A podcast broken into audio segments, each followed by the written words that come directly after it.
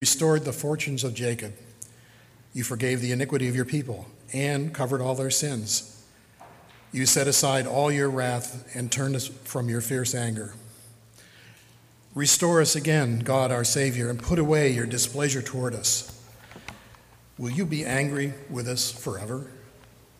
Will you prolong your anger through all generations? Will you not revive us again, that your people may rejoice in you? Show us your unfailing love, Lord, and grant us your salvation. I will listen to what the God the Lord says. He promises peace to his people, his faithful servants, but let them, let them not turn to folly. Surely his salvation is near those who fear him, that his glory may dwell in our land. Love and faithfulness meet together, righteousness and peace kiss each other. Faithfulness springs forth from the earth, and righteousness looks down from heaven. The Lord will indeed give what is good, and our land will yield its harvest. Righteousness goes before him and prepares the way for his steps. The word of the Lord. Thanks be to God.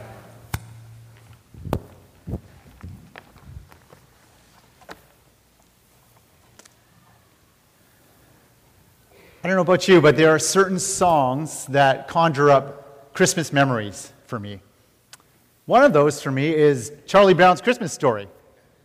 Christmas time is here. You may have heard it. you may have heard of it before. Christmas time is here, happiness and cheer, fun for all that children call their favorite time of the year. But then I open my phone and I see at the top of the feed that there's 44 products and your life is not complete. 44 items in my kitchen and my life is not complete. Christmas is the most wonderful time of the year, or is it? There's the last minute presents and the get togethers and the travel plans during one of the busiest travel seasons. And all these can add up to a tremendous amount of pressure. For some of us who have lost loved ones, Christmas can be a difficult season for recalling memories with our loved ones, perhaps for the very first time. In fact, many people who are otherwise healthy experience what people call the holiday blues between Thanksgiving and Christmas because of the high expectations, opportunities to feel lonely, and the stress. But for the, and that's if you're healthy. For those who have mental illness, about half of them find that the holidays add to their condition in a worse way. There's this tension between this reality that's before us and this Charlie Brown Christmas. But if we dig deeper, that gap between reality and the ideal is a longing. It's a longing, it's an indication of our longing for the divine. During the Advent season leading up to Christmas, we're joining with the centuries old tradition of acknowledging our longings with honesty. And today, we look at the shared longing of, for this blessing and flourishing that is conveyed in the biblical sense of peace.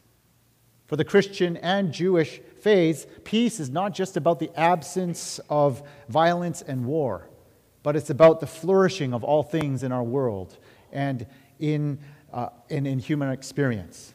It's this flourishing of relationships, of health.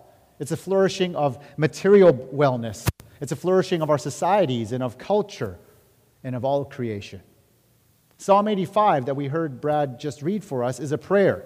It's a prayer for peace that is envisioned by God for all of creation. And this psalm shows us how we can express our longing in a deeper, more meaningful manner than the beauty pageant answer for world peace. And it's more powerful than the child who wants his parents to stop fighting for Christmas. It's more tangible than and substantial than what Tiny Tim says at the end of Charles Dickens' Christmas story. And God bless everyone. This week I visited Rod Ismay, one of our longtime members here at WCF in a rehab center. He's recovering from a foot infection. And he's doing well. So thank you for you, those of you who have been praying for him and uh, messaging him and visiting him. And I walked into that lunchroom where one gentleman was DJing tunes from his laptop. And I came upon Rod having a coffee with one of the other patients in the hospital, someone named Irma. When I sat down to join them, I saw that Irma was just warm and welcoming. But as I looked upon her weathered face, I saw this spark of life in her, even behind those eyes clouded by cataracts. And she went on to explain how she had suffered from vision problems ever since birth. And in recent years, she had become homeless after her sister had passed away. Yet, I was struck by this sense of hope and sense of joy that exuded from her, despite a life of hardship that I don't think any one of us would ever choose for ourselves. She stepped away from the conversation, and I caught up with Rod. But then I made my way from the room, but not without catching another glimpse of Irma, dancing alone to these tunes going on in the room, full of joy. And we made eye contact, and I said bye and gave each other a smile. There was something about Irma's faith and approach to life. It seemed grounded in a sense of peace and joy that wasn't dependent on her circumstances. I thought perhaps as she shared with me, she was able to recall how God had been faithful to her throughout her life. This psalm conveys a sense that things aren't the way that they are expected to be. Reality doesn't line up with the ideal. Yet the psalmist opens up this collective prayer with a series of recollections of God's work in the past. The psalmist recalls God's faithfulness in the past in the first three verses. You, Lord, showed favor to your land. You restored the fortunes of Jacob. You forgave the iniquity of your people and covered all their sins. You set aside all your wrath and turned from your fierce anger. In moments of anxiety and trouble, the psalm reminds us that the first step we can take is perhaps to recall what God, who God is and what God has done in the past that He has been faithful to God's people throughout history. And that's why we open our service and we come together on Sundays with songs of worship that remind us of God's character and activity. We open the service with um, a call to worship. And this call to worship is an invitation to step away from what's consuming us as we pass through those doors and we step into the truth of who God is we step away from our, what consumes us and we step into what God has promised to us. Recalling God's promises is not pining, past, promise, uh, past promises is not pining for past glories. It's not saying, well, if only things could be the way they used to be. Or remember the good old days when. When we recall in that sense, we are removing ourselves from the present reality that's before us. We're longing for the feeling of those past memories. We're longing for something that we cannot create, recreate. But instead, here, the kind of recalling demonstrated by this psalmist is where we remember the character and the action of God in those past events. So our recalling is incredibly realistic. It remember, it's remembering past mercies that stimulates, stimulates us to prayer rather than merely recalling dreams of days gone by. This kind of recalling pushes us forward rather than backwards. We say, God, you have demonstrated your faithfulness. You have shown up. You've met me in ways that I have not expected. But because of who you are and how you've acted in the past, I realize that now there's more to this story right now.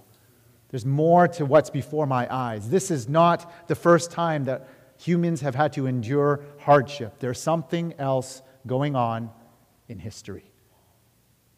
And someone else is at work. Recalling God's favor and fortune of the past enables us to reframe our situations around the hands of the one who holds the whole universe.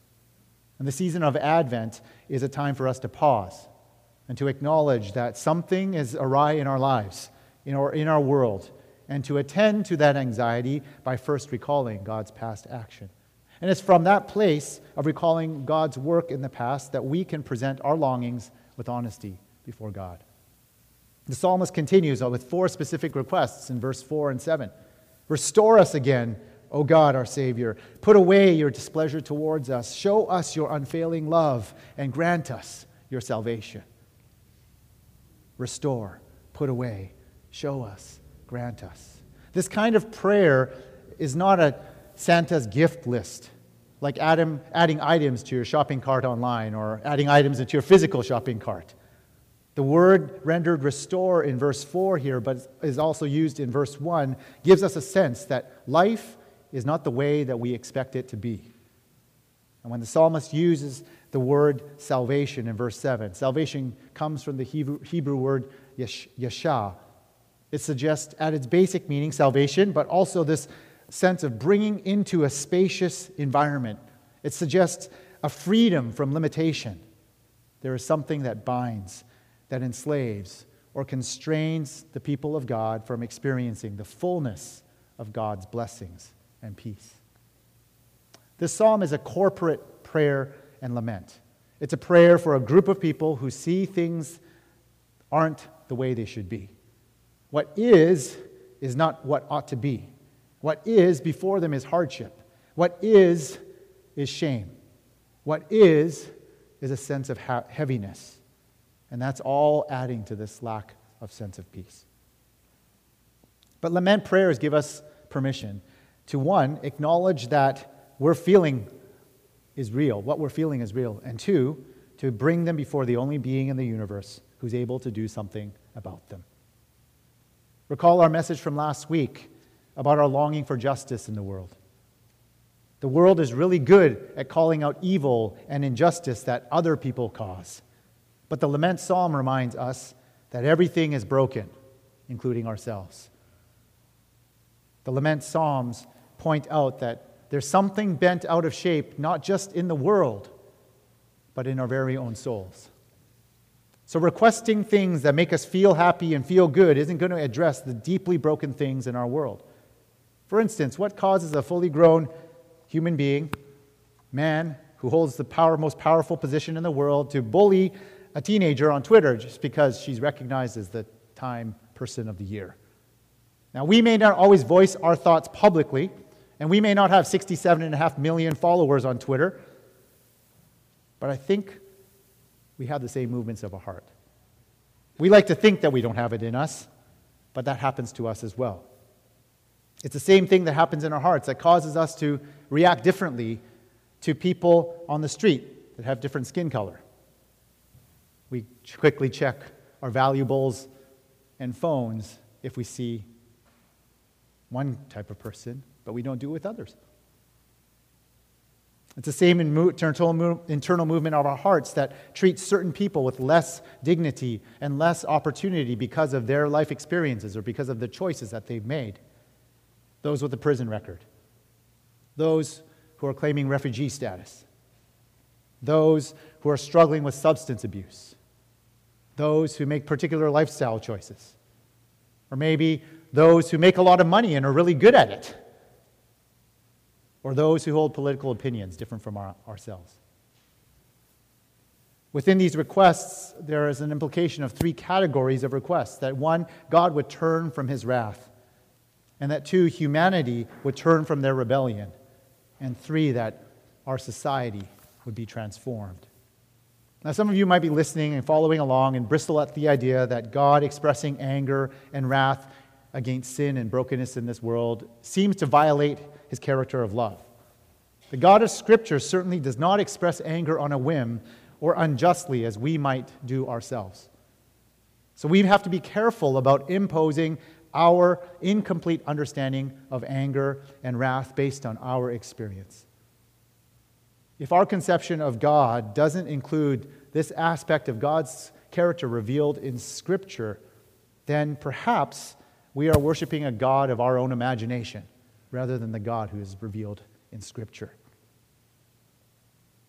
God is angry towards things that violate his intention of flourishing and peace for all humanity and for all creation. And this changes how we present our prayers for peace in our, our world to God. They're not just wishes. Now, even though he probably didn't view it this, in the way that we might view prayer, John Lennon's iconic song, Imagine, is a prayer. But it's just one kind of prayer request when held up, especially to a prayer like this in Psalm 85. In John Lennon's song, he says, Imagine all the people living a life of peace. You might say that I'm a dreamer, but I'm not the only one. I hope one day you'll join us and the world will be one. Now, this is a moving prayer for our world to be changed, for people to come together.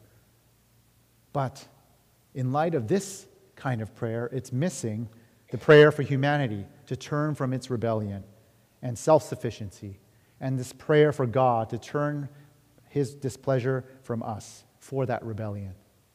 I don't certainly fault John Lennon for not including something that he may not believe in, but I'm merely using these words to illustrate how our requests often don't penetrate the depths of our human longing and our human condition, illustrated by Psalm 85. Having recalled God's faithfulness in the past and having presented our requests before God, we are invited to do something. We're invited to return to God's peace, to God's vision for shalom. In verse 8, the psalmist switches. You'll notice from first person plural to first person singular. The move from we to I signals a moment of personal reflection to attend to how God might answer, having heard these requests. I will listen to what God the Lord says. He promises peace to his people. Amidst this honest acknowledgement of the brokenness of what is before us, the psalmist humbly postures himself before God. The psalmist says, Though our people have turned from you, I am choosing this moment to return to you. I want to listen to you. I want to experience your peace for myself. I want to be a person that holds on to God, your promise for peace. This part of the prayer is a de- declaration of patience in watching for God to act on their prayer. It's also a signal of confidence that God will speak peace to his people, even though he doesn't quite, the psalmist doesn't quite see it yet. God will agree to the reconciliation that they have asked for.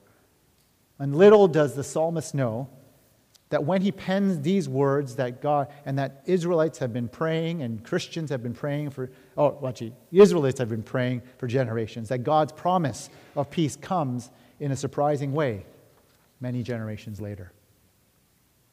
Henri Nouwen writes about peace and how peace in our world begins with prayer.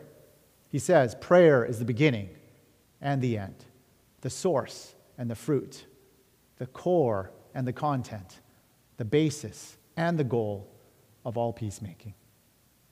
He taught that when we pray, we enter into the presence of God, the God of peace, the one who disarms our hearts, who bestows on us this gift of peace. And when we pray, we posture ourselves in a place to return to God's vision of peace, to God's vision of blessing and flourishing for our lives and for the world around us. In the last half of this psalm, verse 10 and 11 are made up of a series of couplets imaging what God's promise of peace looks like when it's restored. Love and faithfulness meet together. Righteousness and peace kiss each other. Faithfulness springs forth from the earth, and righteousness looks down from heaven. These couplets form an image of union, an image of coming together, and the fullness of God's blessing coming to the earth. God's love and faithfulness meet, kiss, rains down from heaven, springs up from the earth. In the midst of darkness and brokenness of our circumstances, the psalmist sees a picture of God's goodness converging in our world in an unexpected manner. In verse 9, the psalmist declares Surely his salvation is nearer to those who fear him, that his glory may dwell in our land. His glory may dwell in our land. We find out just how true these words are when Jesus arrives. Hosts from heaven, as we were playing the role of in the children's play, meet these shepherds who have gathered on a field to declare glory to God in the highest heaven and peace on earth to those with whom God is pleased. Now, often when we quote this this verse or you hear it said, it ends at glory to God in the highest heaven and peace on earth. And it just ends there, missing out that final text, part of the text that is in the original text. In the arrival of Jesus Christ, God's glory comes to the earth in the form of a baby born to Joseph and Mary. And in this one life, we see how all of the character of God is revealed to the world. all the righteousness of God and all of God's faithfulness meet. God's faithfulness and God's peace meet the world in this little child. In Christ, God's faithfulness comes, salvation comes, and in Christ, all things in creation begin to be restored. So, the way to long for peace in this world is, in fact, an invitation to welcome the Prince of Peace into our hearts. We acknowledge humbly the difficult realities of our lives and in our world that seems so contrary to God's plan for flourishing. When we realize that God's peace comes to us through someone, we can say honestly that reality is far from the ideal, but that doesn't overwhelm us. This psalm points us to this hope of Christ. And on this side of Christ's first arrival 2,000 years ago, we have an even clearer view of God's faithfulness to recall than what this psalmist had back then. God has been faithful to his promises to reveal his character and action in Jesus, the Christ child. And from that posture, we can present our longings before God with honesty and with confidence. We know that God has been faithful and that God will be faithful. As you come today, what's burdening you today? What stresses and worries of the world did you walk into the, through these doors this morning with? That you've been trying to distract yourself from? These are all hints for our longing for God's peace to reign in our lives and in our world. Come and follow the example of this psalm and enter into a living relationship with Jesus, the Prince of Peace. Amen.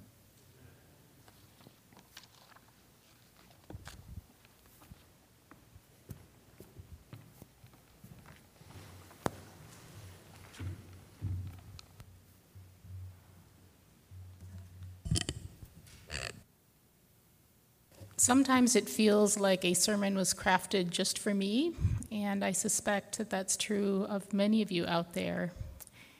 And I'm going to uh, lead us now in a time of reflection and response to the sermon. So, if you could all uh, close your eyes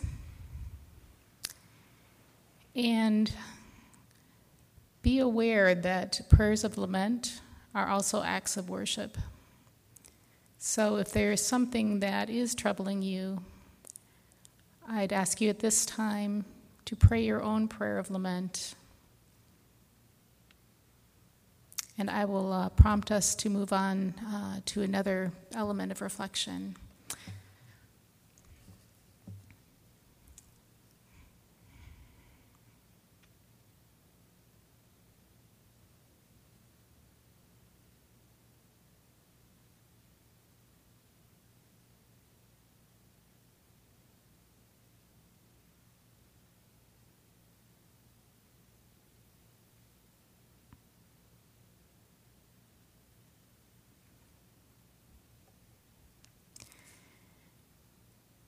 And now I'd ask us to recall a time where God was faithful to us.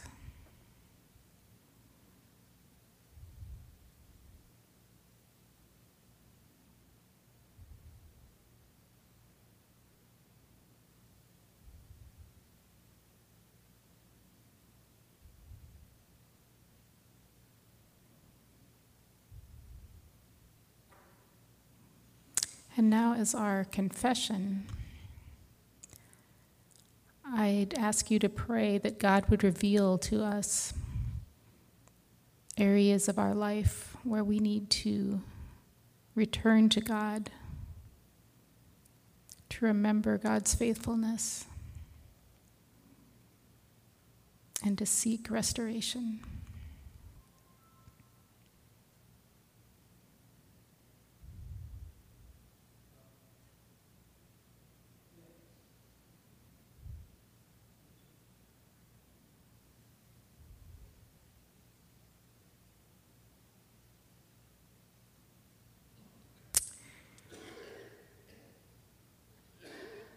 Now, if you are able, please stand for the words of assurance.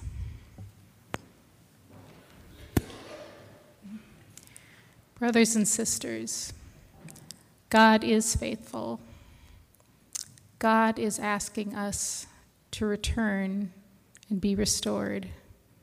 And through Christ, we can experience peace, a peace that passes understanding and the hope that God comes to make all things right. Let's sing our praise to God. Praise God from whom all blessings flow.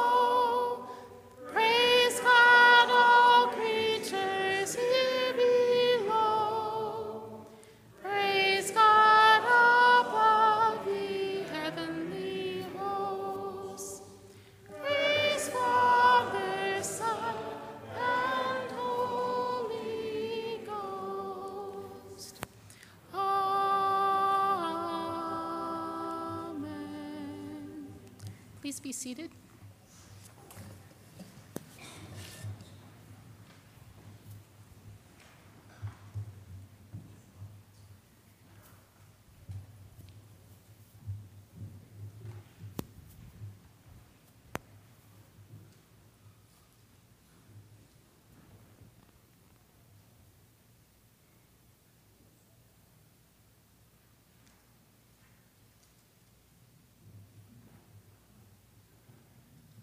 we come to the communion table where we recall what God has done for us through the gift of the Christ child, born in a lowly stable in Bethlehem 2,000 years ago. And it's here that we recall Jesus' willing death as payment for our sins. Again, from Psalm 85, we read this morning, You forgive the iniquity, you forgave the iniquity of your people, and covered all their sins. Through the death and resurrection of Jesus, we are forgiven and we're covered by his righteousness. So it's our tradition here at WCF to invite all who are turning away from rebellion and self-sufficiency and pride and turning toward Jesus, we invite you to come to this table. We are here because of God's great love and mercy offered to everyone.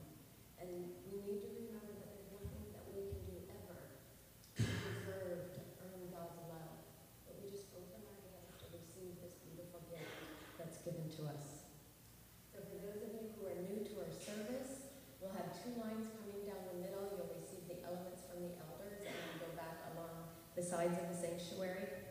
Also, we'll have a healing prayer team over um, by the exit door over there. If you have anything that um, you just would like somebody else to pray for you about, please make use of that. It, it's a real blessing to have other people pray with you about the things on your heart. And also, we have a mutual aid offering here. That's for anybody in our congregation who might be experiencing unexpected financial needs, and we want to join with them, be authentic community, and caring for each other's needs. So please give generously to that. Scripture tells us that the Lord Jesus, on the night he was betrayed, took bread, and when he had given thanks, he broke it and said, This is my body, which is given for you. Do this to remember me. And in the same way, after supper, he took the cup, saying, This cup is the new covenant between God and his people, an agreement confirmed by my blood. Whenever you drink this cup, remember me. And the Apostle Paul tells us that every time we eat the bread and drink the cup, we remember and we proclaim Christ's atoning death until he comes to us again. Please pray with me. Lord God,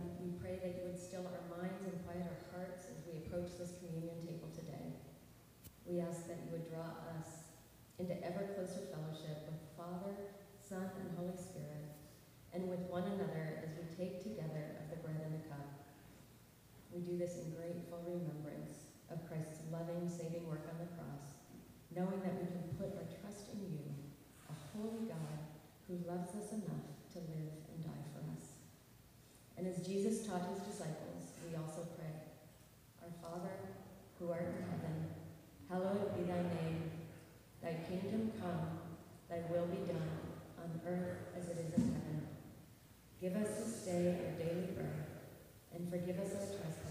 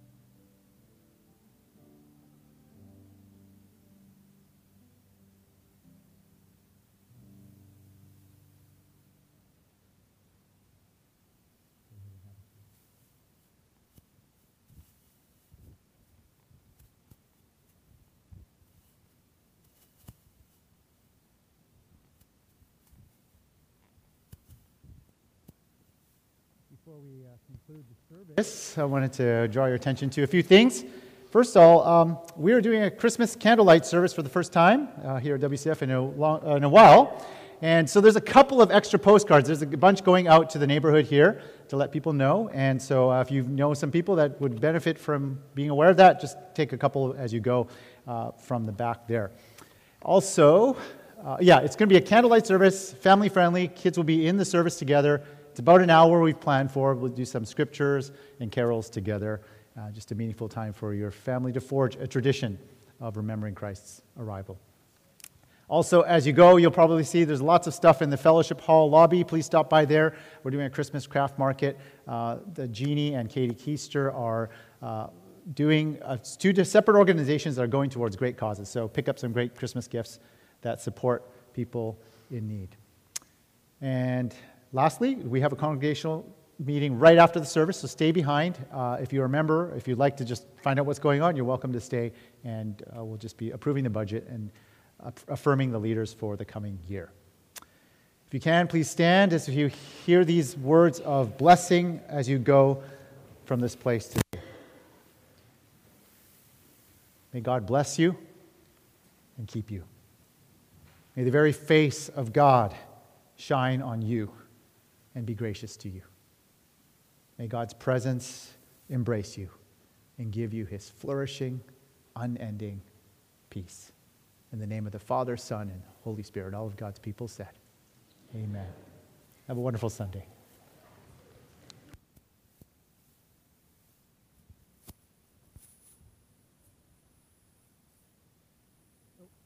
To stay here, um, we'll have the elders. Can you not hear me? Okay. I need everybody who's a member to stay here. Anybody else, if you'd like to, you can leave, but members need to stand up or raise your hand so that they can be given a ballot. So I am opening the congregational meeting officially right now. Mim, who else is distributing ballots? It looks like Albert, maybe? Carol? Okay. So, and Rob over here. There's Phyllis and Kevin. So once you have your ballot, please fill that out and send them back down toward the middle. Send them out, not toward the middle. Does anybody else? Kurt Thompson, Brad Keister? Kendrick still needs a ballot. and we've got people way in the back over there who need ballots. We will get everyone to have a ballot soon. Troy?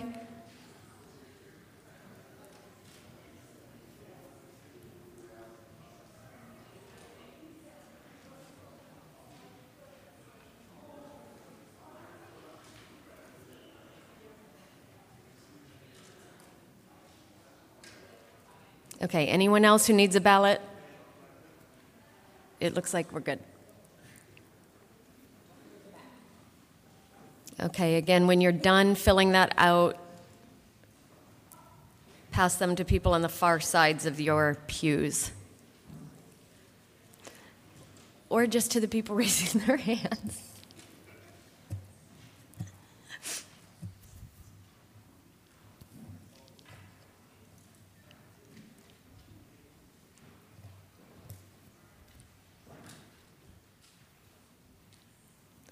Okay, so hopefully.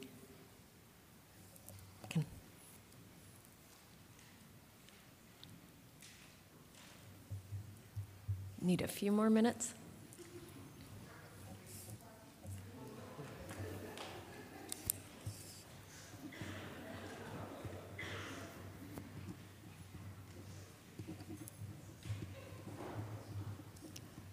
Okay, if you still need a few more minutes, you can go ahead and finish yours. I'm going to close the congregational meeting and let you all go to enjoy your day. Thank you.